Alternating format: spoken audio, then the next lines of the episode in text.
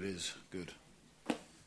Uh, just before I introduce myself, um, just during the worship, I really had a sense of God breathing His breath on over us as we worshipped, and I was like, God, what's what, what are you what are you trying to show me? What what are you doing? And you know, church is a weird place. Like you look around, like I know there's a Latvian there, I know there's some Belarusians there, I know there's some Polish people there, and in other places there's like Venezuela. I'm going to go not Colombia, it's the other one. Um, you know, we're all from different places, different places around the world, and church is this wacky place. The church is this wacky place where people who've got nothing in common get united together by the love of Jesus.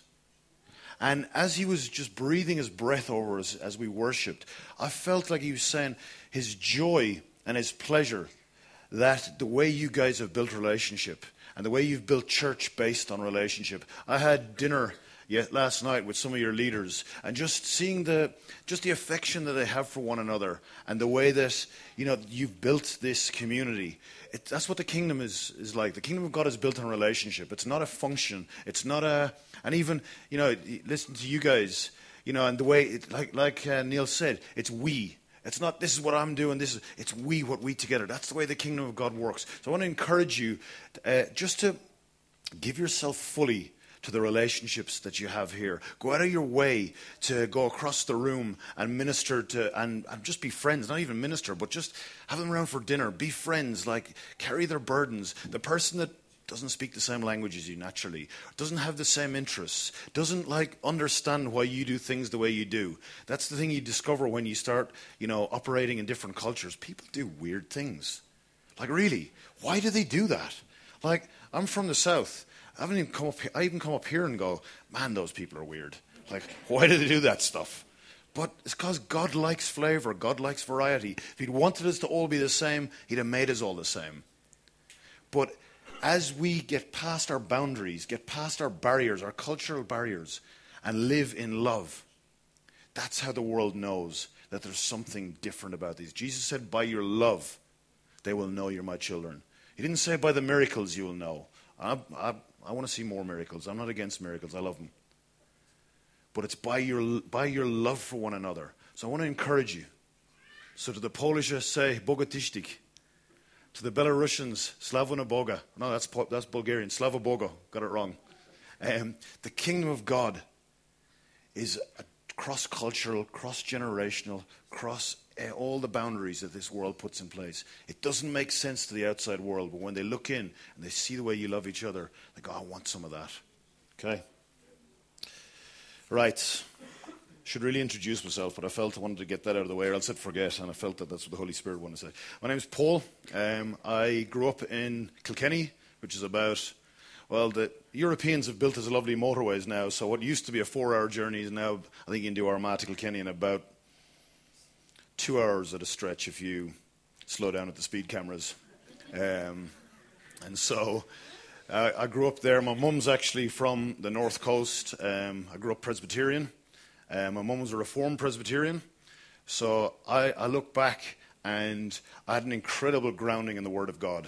Uh, when I'm preparing to preach and the Holy Spirit br- uh, brings verses back to my mind, they all come back in the King James and I have to Google them to work out what they are in a, in a translation that I can understand.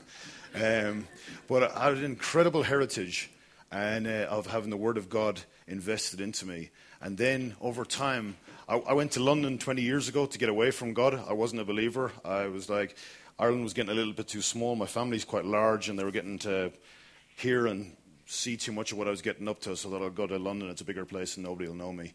And uh, but God's clever, and uh, He didn't let go of me. He kept after me. I got, I became a Christian. January the 17th, 2000. Some people, it's like, okay, God, I love you. I want to know you. You're amazing. Mine was, okay, God, you win. I'm going to lose my mind if, if I don't just give in. I was. I remember Friday nights, I'd pass out of sleep very easily because I had a lot of beer in me. Saturday night, same thing. Sunday night, because I was going to work, no beer. I'll awake half the night, and God would just be on my case, on my case, on my case, on my case. And I know for some of you, you've got family members who don't know God yet. Just keep praying for them because the hound dog of heaven will get them.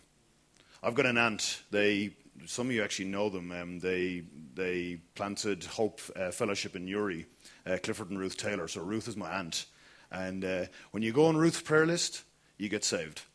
It just happens. There was eight of us in the family, uh, her nephews and nieces, that were on that prayer list. There's only one on it now, and he'll fall eventually, because when the prayer of a righteous man or a righteous woman achieves an awful lot. So that's a short précis of my story. Um, I don't want to use up all my time talking about what time. How, much, how do I have? I've got to be at the airport at three, so we got we got a bit of time.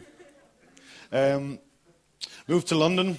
Met a South African lady at an Australian party in Fulham in London, and um, it was love at first fright.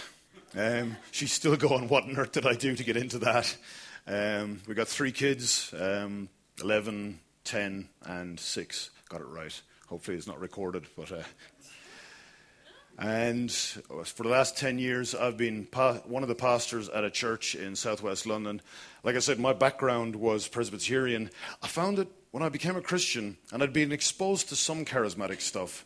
Um, but it was like I was, I was struggling at the church I was going to. It seemed weird to me to go to a rugby match on Saturday and like jump up and down and go crazy when some oversized bloke carried a bag of air across a white line, and then to go to church and be like, Thank you, Jesus, that you saved my soul and that I'm going to heaven, and I'm so excited about that. But that excitement will never connect to my face. It just it seemed incongruous. It just didn't seem to have any integrity. And so more and more I was gravitating towards churches where worship was more expressive, but not the extreme of the church that my, my girlfriend at the time was going. I thought they were basket cases fruitcakes. It's like, what are you like? It goes on forever. You jump around the place. They wave flags around the place. I'm going like, you are lunatics. Like the guy who leads the church now, he says they called me the angry guy because he, he was leading worship and he was looking at me with a face like thunder me. He says, I thought you were about to punch me. And I was like, I was. Because it just went on forever. So that's my journey's been like that. I, after three years after joining, God made me an elder in the fruitcakes. And um, now I get to lead the fruitcakes be the head fruitcake. And it's beautiful, it's glorious. And just to get free of all my, all my like, bound up like oh respectability and i love what you david prophesied over me. He said like he says it feels weird but i see this merry-go-round of like you know and god says you're like a merry-go-round. And i was like yeah that's me. It's not too serious. I can't take myself too seriously. I can't like oh the kingdom's hard. Now the kingdom's fun. The kingdom of god is fun because it's not about me. God does stuff. And I get to just partner with Him. And the more I partner with Him and do what He's doing, I get to see incredible stuff. And so it's fun. So there's, there's the précis of my story. I want to speak this morning about loving kindness. The, that says in the Psalms, Your loving kindness, Psalm 63 3, Your loving kindness is better than life. And you can read that and go, That's a nice verse. Well, maybe you don't read verses and go, That's a nice verse and just pass over. But I can read stuff like that, and you become so familiar with it. It's like, yeah, God's loving kindness is better than life. Oh, dial back. This guy who wrote that said that his experience of God's love and God's kindness is better than life itself. That's not my experience. I wouldn't give up my life. I wouldn't like say I'd die to know more of God's loving kindness. I kind of like my life. But that's what the psalmist says. Like the psalmist says some wacky things. He's like, as the deer pants for water, so my soul longs after you. I can't say that with integrity. I can say, God, I want to be like that. And as I get to know Him more and more, that's becoming my reality. But for a long time, I had to just sit and say, God, what this guy's writing, that's not my, that's not my, my reality. Before, before um, I dig in too deep into that, what I want to do is I want to ask you, what's your purpose to exist on this planet? Why are you alive? The Bible says that before the earth was created, God knew you and He formed you, specifically gifted, crafted, and made you for a specific task. What is that task? Why are you here? If it's just to eat food and, like, you know, go through life, have kids, put them through university, and then go into a box on the ground, it's a little bit depressing. There's got to be greater purpose than that. As I said, I was brought up Presbyterian, so I learned my Westminster Confession of Faith. Man's chief end is to glorify God and to enjoy Him forever. That's a pretty good definition. It's to glorify God and to enjoy Him forever. It's not supposed to be some like lemon sucking po face, like, I'm going to glorify God if I have to. I don't want to, but it's what the Bible says I'm supposed to do. No, no, to enjoy Him forever. God's actually great fun. You know, Jesus is really funny. You talk to Jesus and let Him talk to you.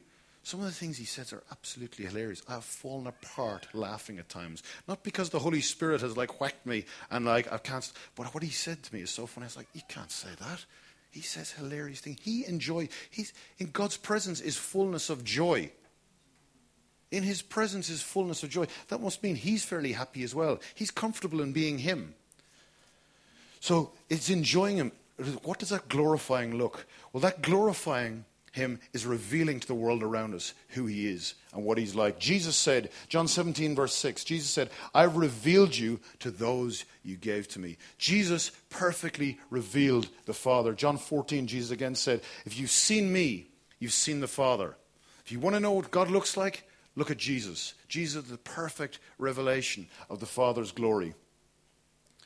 So, right at the very beginning, right at the very beginning in Genesis, God said to Adam and Eve, Fill the earth and subdue it.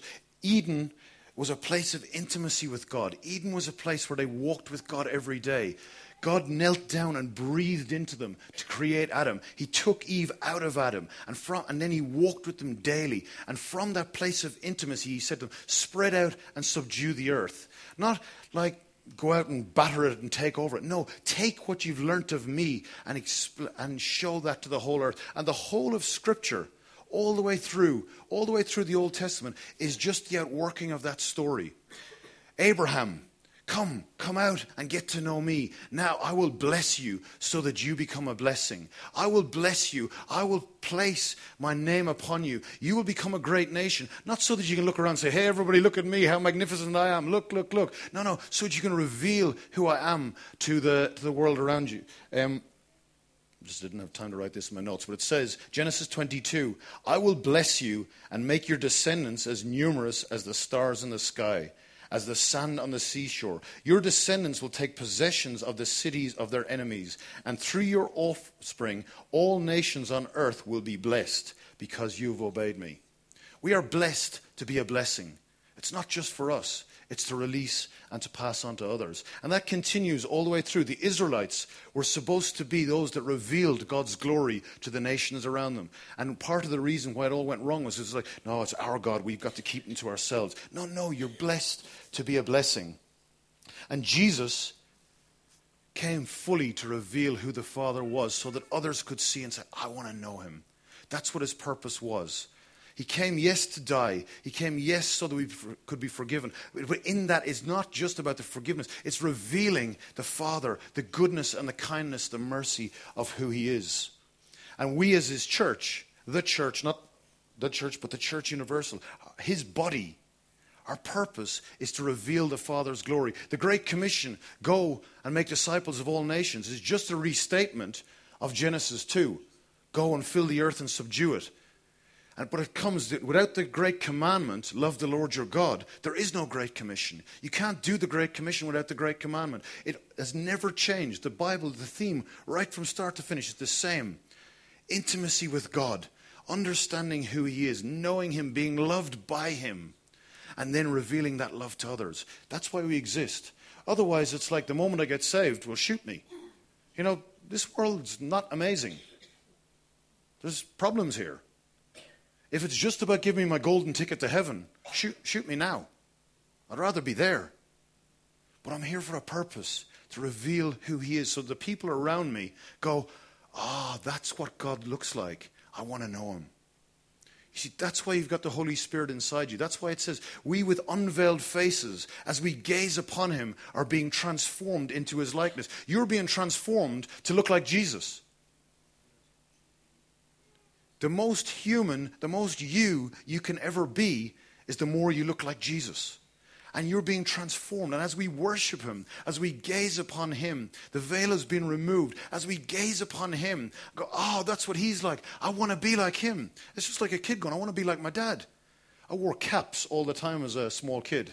My mother was horrified. I used to even wear it to school. And there was trauma if my cap couldn't be found. Why did I wear a cap? Because my dad wore a cap. My grandfather wore a cap. All farmers wore caps back then. It's like what you do. So I wanted to be like my dad. I wore a cap. And kids who've got good fathers, they want to be like their dad. And as we get to know our father, it's not like, oh, I've got to do this. No, I just want to be like my dad. I want to show the world who he is. If my purpose on earth is to reveal who the Father is, then obviously it's very important that I know who He is so that I can reveal Him correctly. I don't want to be revealing a distorted view of who God is. And unfortunately, we don't have to look far around our nation or many other nations to see a very distorted view of who God is. And that's why most of the guys that I went to university with, they don't want to know when I talk, when they, like in England, when somebody says, What do I do? and I say I'm a pastor, they like look at me strange. You go, What? First they say, Are you a plaster? Because they assume if I'm Irish, it must be something to do with the building trade. And then when it's no, no, not a plaster, a pastor. I was like, How did you get into that? And I get to ter- tell my story, and I have amazing conversations. When I go home and I meet with my mates that went to university, as soon as I say something to do with, to do with like that I work for a church, boom, conversation finished. Don't want to know because the God that they've been that's been shown to them is not the God that's in the Bible, and so they're just going, don't want to know about that. So let's look at one aspect, and like there's so many facets to God. We will spend the rest of eternity, it's not even the rest of our lives, the rest of eternity looking at who He is, getting to know who He is, and being blown away. Like for the next hundred million years, we're going to be looking at facets of God's character and go, wow, that is incredible. Wow, I love you so much. You are so amazing. But I just want to look at this one aspect called God's loving kindness. So it says in Psalm 63, verse 3, Your loving kindness is better than life. Now, I did a little word study on this. I get, a little, I get my geek on every so often with um, you sort of click on the references on what a word means, and you get the trail of like all the similar, all the words that have the same root. Because the Hebrew language, it's not a broad language; it's a deep language, and you can get words that can have twenty different meanings. And the root of this loving kindness word is chesed. Uh, forgive me if there's any Hebrew scholars here, and I've got the pronunciation horrible, but that's what it looks like. Well, it technically looks like, looks like cheesed, but I'm told it's pronounced chesed. And it's translated in quite a number of different ways that I want to look at. It's used 241 times in the Old Testament, this word, chesed, which can be translated as loving kindness, 127 times in the Psalms alone. But as part of that, I want you to hear this, this verse. Psalm 139, 17 and 18 says, How precious are your thoughts about me, O God? I'm reading from the New Living Translation. How precious are your thoughts about me, O God? They cannot be numbered. I can't even count them. They outnumber the grains of sand. And when I wake up, you are still with me. So God is constantly thinking about you. His thoughts about you are more numerous than the sand on the shore. All the time, He's thinking about you. I want you to think for a second. How does that make you feel? How does it make you th- feel that God is constantly thinking thoughts about you? For some of us, that's, oh, that's amazing. For some of the rest of you, might, oh, I'm not so keen on that. What sort of thoughts is he thinking about me? Are they good thoughts? Are they bad thoughts? Are they happy thoughts? Are they grumpy thoughts? How does he think about me? Is he embarrassed? Is it awkward? I felt there's people this morning that God wants to set free of a number of things and in this area, for some people that feel like God's too busy with other people, there's other people who are more important to him. There's other people that, you know, there's guys that are in ministry. God thinks about them, but he doesn't think about me. Or there's guys that like really walk close to God, so he thinks a lot about them, but he doesn't think about me. No, no, the truth, what the Bible says is God thinks more thoughts about you than there's sand on the shore. His head is filled with thoughts about you all of the time. So if you felt like God's forgotten about me, if you felt like God doesn't care about me, if you felt like God's too busy or too distracted thinking about other people, he doesn't have time to think about me, I'm going to tell you that's a lie from the enemy. And just by recognizing that it's a lie from the enemy and going, I don't believe that anymore. I repent, I change my mind of believing a lie about who God is. We walk free of it. God's thinking about me all the time. Every minute of every day, He's thinking about me. He's not more impressed with somebody else. But like I said, what thoughts is he filling his head with about me? What thoughts is he thinking about me? Well, if you've put your trust in Jesus, the Bible says that you're a new creation. You've been adopted into God's family and you've been given Jesus' spotless righteousness. Your old nature is gone, completely gone, and you've been given Jesus' righteousness. So when Jesus, when the Father looks at you, he sees Jesus. When he looks at me, he sees Jesus. When he looks at my life, he sees Jesus' righteousness. He sees spotless, perfect righteousness. That's what he chooses to see because I've put on Christ's righteousness. I've been given that. And so he loves me the same as he loves Jesus. He loves you as much as he loves Jesus. Because I have been united with Christ. I'm one with him. You are one with him. So he loves me the same. So he's not thinking grumpy thoughts about me. He's not disappointed going, oh no, they've done that again. Oh. He doesn't get impatient. He doesn't roll his eyes. He doesn't go like, oh man, if I could just like hit them a little clip around the ear, it would all be okay. No, he is thinking lovingly kind thoughts about you all the time because that's who he is. And he treats you, and he treats me as a factor, as a virtue of who he is, not how we see ourselves. He treats you and he treats me as how he declares you to be. And he's declared that you and I have been given Jesus' spotless righteousness. So he treats us like that. Even though you come and live in my house for a couple of hours, you realize that I don't always exhibit Jesus' spotless righteousness. But the Father treats me by who He says I am. So let's look at this loving kindness, what God's character towards us is. What I've done is I've started copying all the verses in the Old Testament that are the, this root, this root word chesed, copying them out in the New Living Translation, the New King James, and the NIV, and just looking at all the different ways that it's translated. Because I'm going to want to, I want to like mine the depths of what this word means. The first one, the most common one, is God's mercy. Mercy means that he has compassion or forgiveness towards somebody with whom it's in his power to punish or to harm. It's within God's power just to obliterate us all. He would be right to do it. But it's not his nature. His nature is merciful. He is looking for reasons to forgive us. He is looking for reasons to not make us have to pay, face the consequences of what he's done. He's not like going, oh, flip, they got away with it again. Oh, because of Jesus, Jesus is standing pleading, I've got to let them off. He's not the angry God that's sitting up there looking for reasons to smite us. It's a distortion of his character.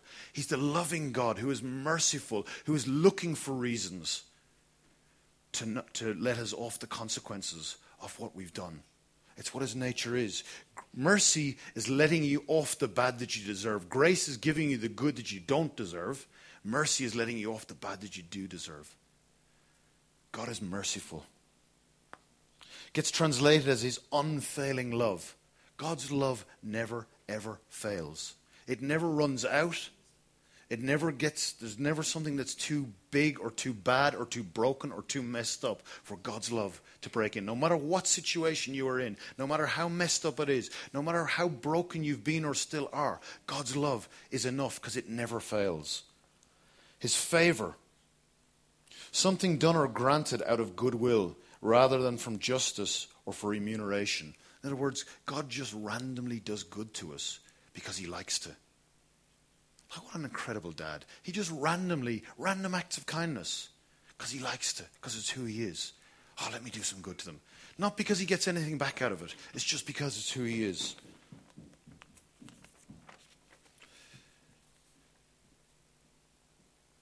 Favor is also an act of kindness beyond what is due or usual.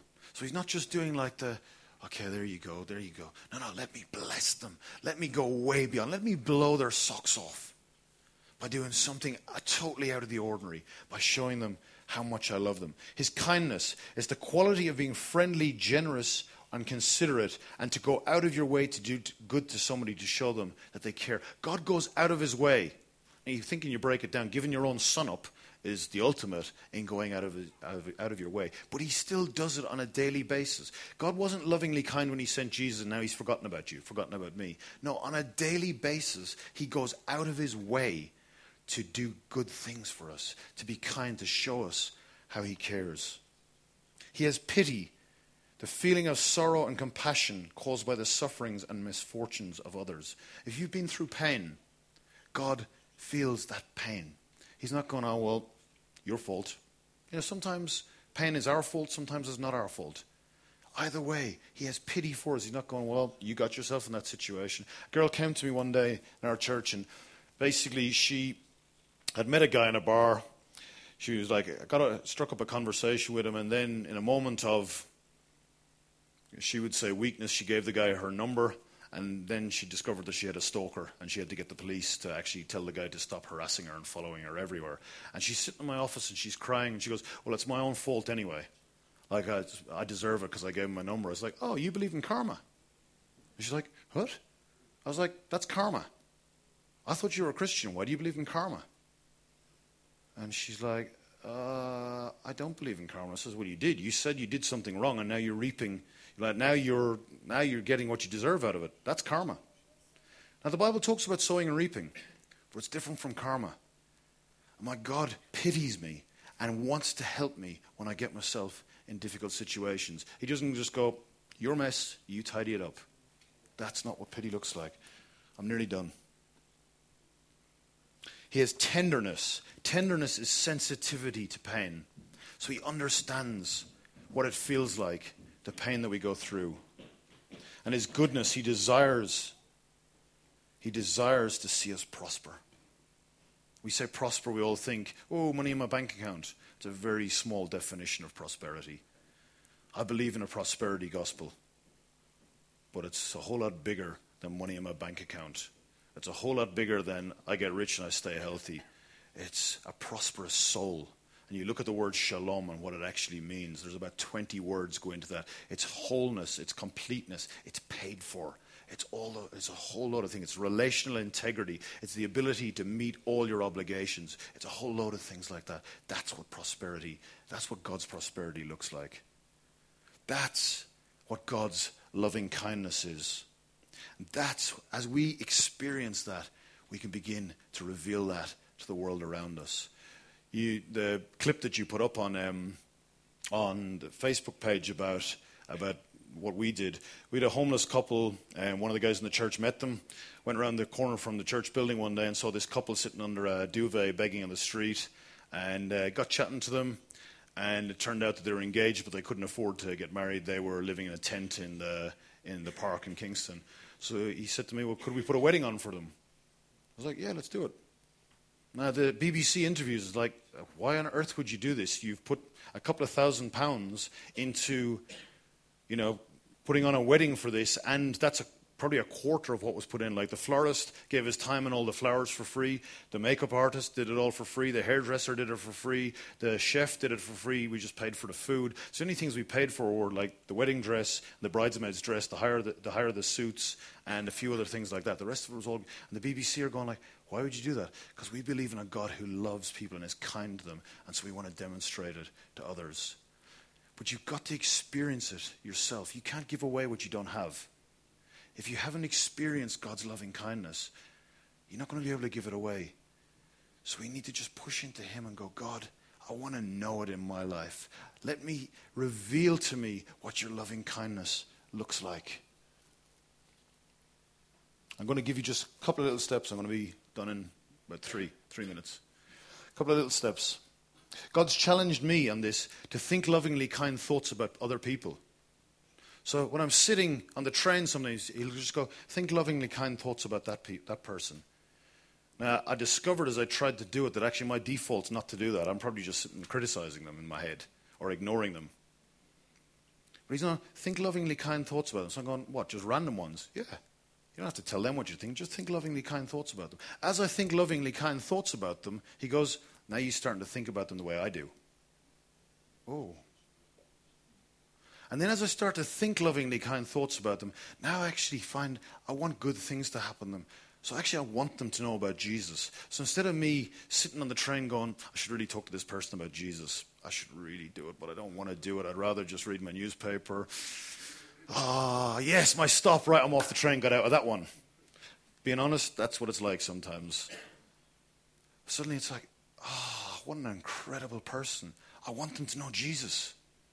I want them to know the same loving kindness as I've experienced. I don't want them to go through this life, never mind the next life. I want them in this life to know the goodness that I've come to experience. And then I'm going to suggest that if you don't think kind thoughts about people, the chances are you're not going to have kind actions towards people. Because thoughts lead to actions, not the other way around. And so if you're going, you know, I don't tend to like do kind actions towards people. I'm going to suggest you start with thinking kind thoughts, even if they're random. Even if they're random, you'll find God begins to do stuff in you, and then He begins to give you His thoughts for them. So from going from just thoughts you're making up, He begins to like go now. I can I can work with that, and He begins to speak His thoughts. And next thing you find, you develop a deep love for people. Now here's something that may bend your boat a little bit.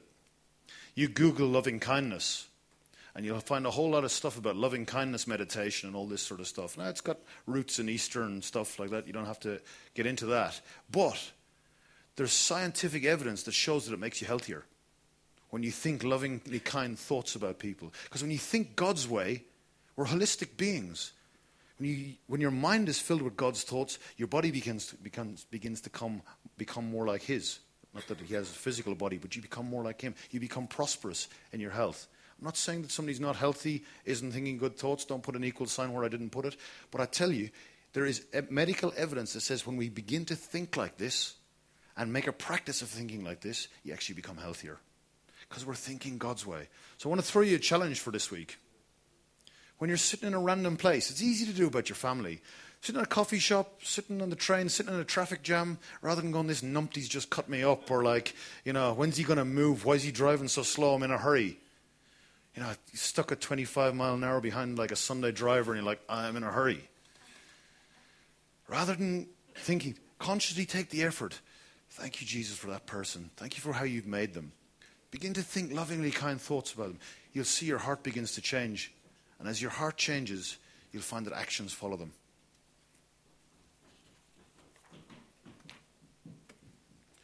That's it, I'm done. Can I pray for can I pray for us?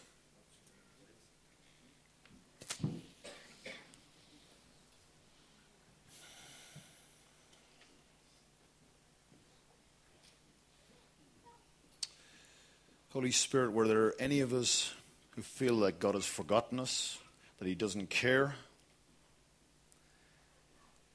that He's too busy with other things? Can you just begin to minister to those hearts now? Just speak your truth into those situations. And if that's you, all you got to do is say, Jesus, I recognize that's not the truth. I repent of believing that lie. Will you come and pour your loving kindness into my heart? Holy Spirit, if there's any of us that don't like the idea of Father thinking about us all the time, or we've carried shame, or we've carried guilt, or we've carried hurt, or we've carried indifference, where life has taught us that father figures are too busy and too distracted and they've got better things to think about. Just break that lie now in Jesus' name. Our Father in heaven is filling his mind with loving, kind thoughts about us. And we want to reveal that Father to the world around us. Thank you for your blessing on this, this community, this family. Thank you for your favor on them. Let your loving kindness, your mercy, your goodness, your pity, all of your goodness rest on them. In Jesus' name. Amen.